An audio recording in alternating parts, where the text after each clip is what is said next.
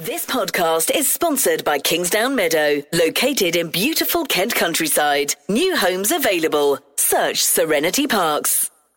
Kent Online News. News you can trust. This is the Kent Online Podcast. Nicola Everett.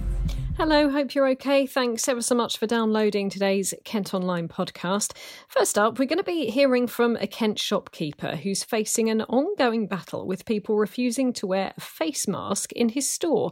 Ranjit Dhaliwal owns Bridgeway stores near Canterbury and says him and his staff have been sworn at and even had groceries thrown at them after refusing to serve those who ignored requests to use a face covering. Now, Ranjit says it's been happening throughout the pandemic, and police were even called to the store last week.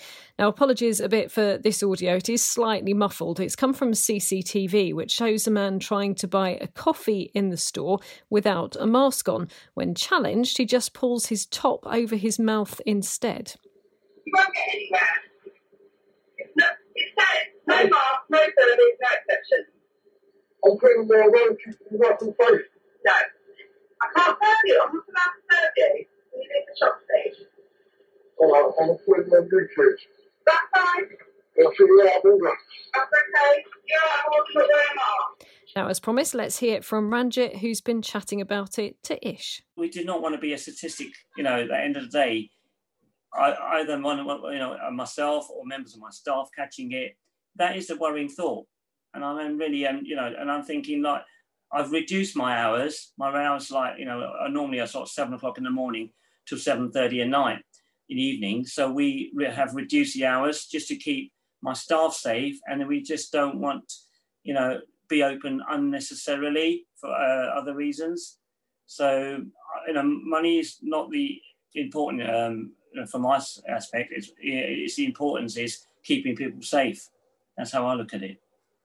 Yeah, uh, and just tell us about the, what toll has this taken on yourself and your staff throughout of this? Which it appears you're continually having to deal with people not complying and putting yourself uh, in danger potentially. Just what what toll has this taken on all of you?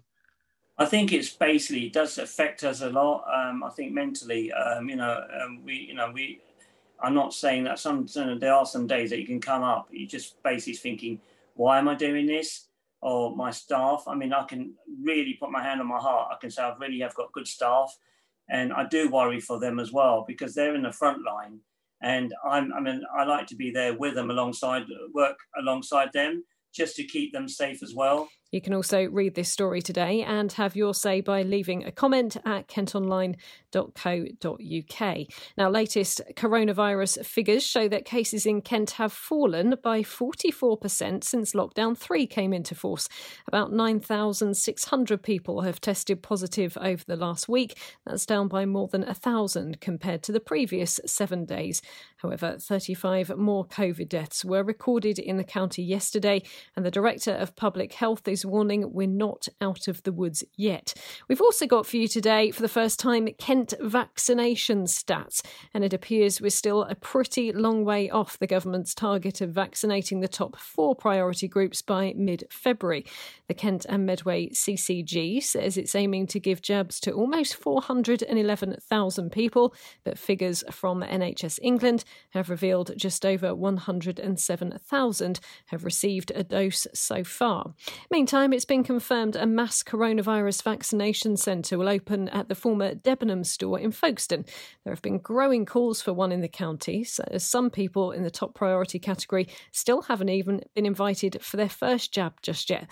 Well, the large scale site is expected to open next week. It's hoped it'll boost the number of jabs being offered across East Kent.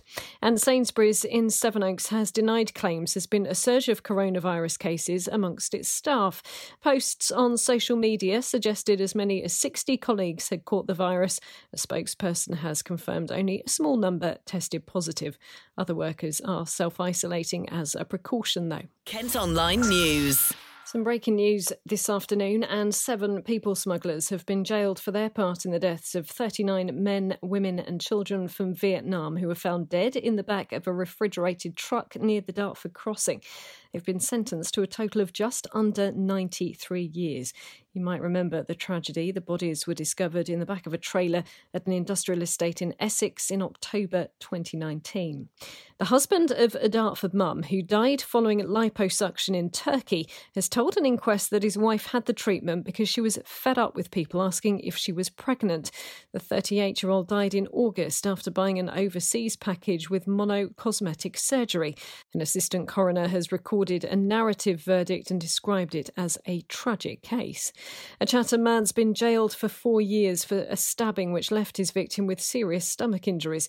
27 year old George Aladosu from Melville Court attacked the man, who was also in his 20s, at a car park in Strood High Street near Asda.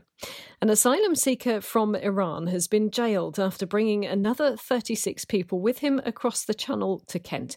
The 30 year old was caught by Border Force officers piloting small boats on two separate occasions in 2019. He's been locked up for more than two years and is likely to be deported when he's released. Meantime, a 21 year old who was also caught smuggling people across the Channel has been jailed. Nima Bari from Iran made the same dangerous journey twice in a small boat last year. He's going to serve three years behind bars. And asylum seekers at Napier Barracks in Folkestone have written an open letter describing the they're living in. Now, this letter has been shared by charity Choose Love and claims 120 people living there have now contracted COVID 19 and social distancing isn't possible.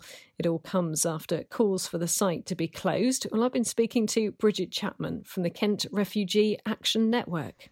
I saw the letter that was released by the residents at the barracks, and it didn't surprise me at all because we've been in contact with quite a lot of the people who are staying at the barracks, and we knew that they were really getting more and more concerned about their safety in the barracks. And that's something that is a, that's a concern that's replicated by our charity and it's replicated by charities such as Doctors of the World. You know, we were always seriously concerned about how it would work putting so many people into such a small space in a in a pandemic. And we asked our people were going to socially distance, and the fact is that they can't in that space. And I, I can't imagine how frightening it must be to be locked up in a space with 400 other people, knowing that 100 of them, at least, have got COVID, and that it's only a matter of time before you get it. I mean, it must just be terrifying.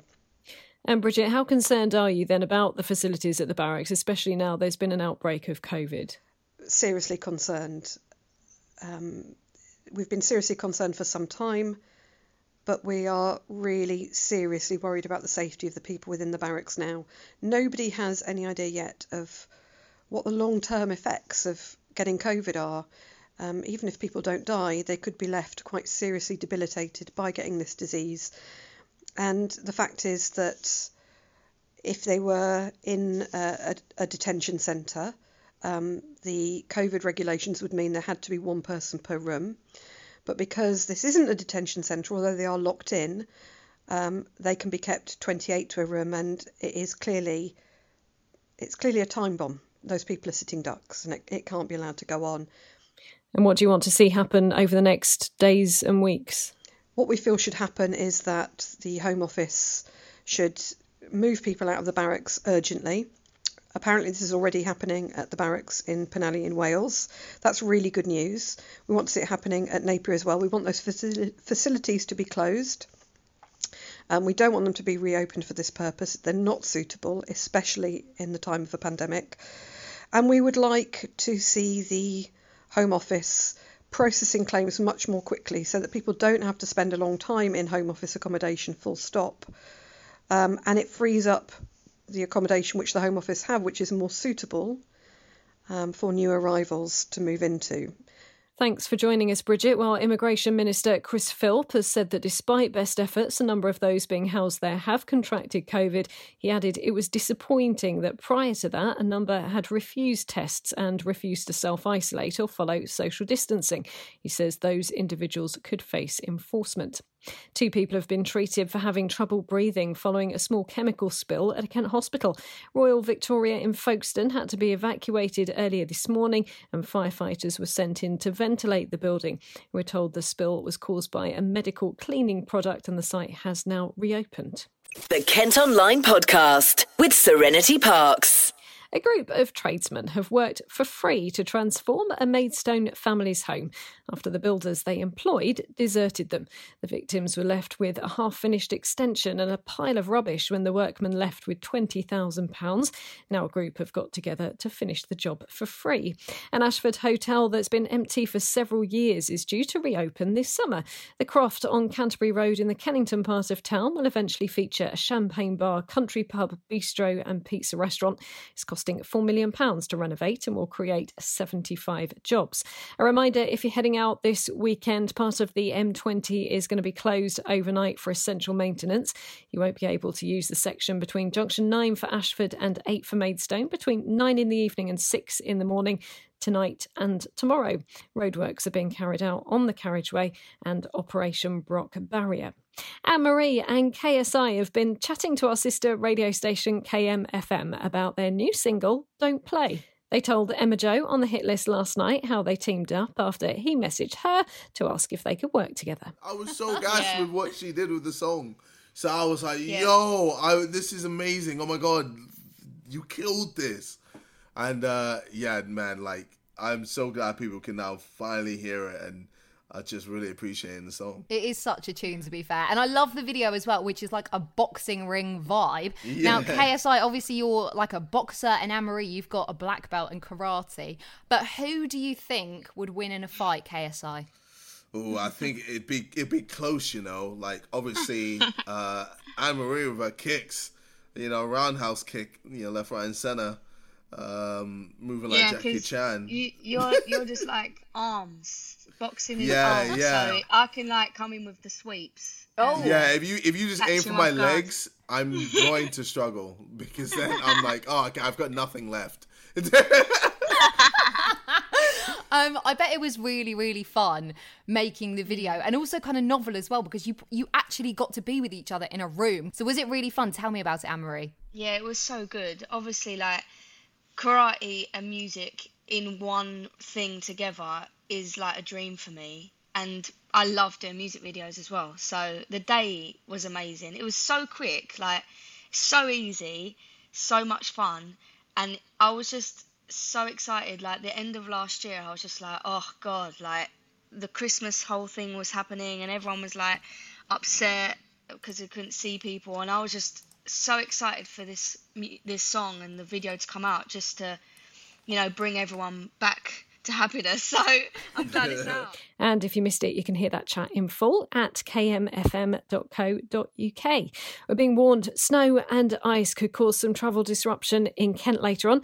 A yellow weather warning has come into force and will last until half 10 tomorrow morning. There's another alert for Sunday as well. And the organisers of a music event in Medway insist plans to run it this summer are still going ahead. There'd been confusion after the website See Tickets listed the Rochester Castle concerts as cancelled. However, a spokesman for the company behind them says it was a glitch and the website has since been updated and tickets can be purchased. Kent Online Sport. For Ball and Gillingham welcome Rochdale to Priestfield this weekend after their midweek game had to be postponed. Steve Evans' side couldn't play at Lincoln City on Tuesday night because the pitch was waterlogged. The Gills are currently 13th in the table, with tomorrow's opposition five places below them. Well, Phil from our colleagues at KMTV has been catching up with midfielder Olly Lee. Well, I think as a footballer, you're always looking to prove prove things to people, prove things to yourself, and show how good you are. But yeah, I don't think I've got anything to as prove as such as in to make a point. I know I was enjoying my football the first half of the season. I was enjoying my football last season as well. So the main thing for me is if I'm enjoying my football, playing with a smile on my face, I'll play well. So that's what I think I can do here, and I'm looking forward to uh, to showing that. Do you think things are going to click as naturally and as quickly as they did first time round as well? Yeah, listen, we hope so. I think I think again, we've the Gaffers built a good side here. We had a good side last season. I think probably didn't realise just how good a side we had last season, how good a run we were on, but we've built another side this season. We've got some real top players in there with with a good spine and a good good characters in there. So I think the sky's the limit for us. But you've also got there's some big sides in here, and there'll there'll probably be 12 teams in this league thinking, yeah, we can go and we can go and cause an upset and beat teams. So you need some consistency. You need your good players to be playing well. But I think we're more than capable of that.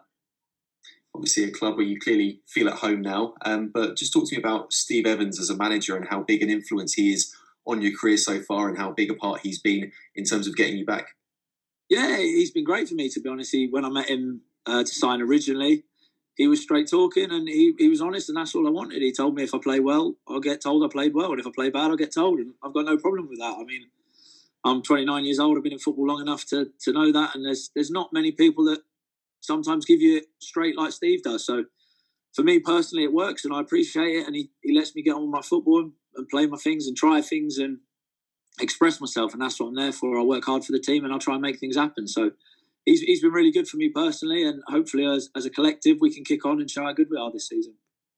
Um, I just want to obviously look ahead to um, the next match, and obviously it was important to turn around. It's fair to say what was a pretty disappointing form uh, last time out against Accrington. Obviously, turning that round. Do you think that now the side's turned something of a corner?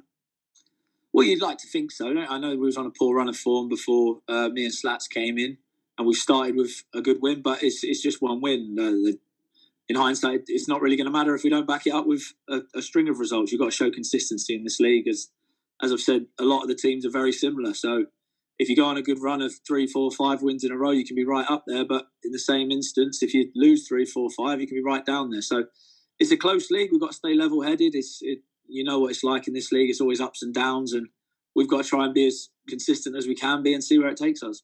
Kickoff tomorrow is at 3. And all National League South games have been suspended for two weeks with immediate effect. It means Dartford, Ebbsfleet United, Maidstone United, Tonbridge Angels, and Welling United have had their season halted. The decision was made based on feedback from clubs who were worried about the financial implications of relying on government loans to continue playing.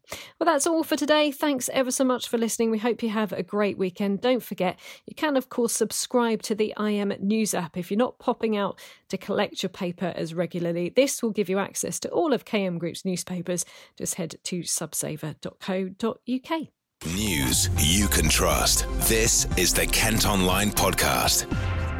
This podcast is sponsored by Kingsdown Meadow, located in beautiful Kent countryside. New homes available. Search Serenity Parks.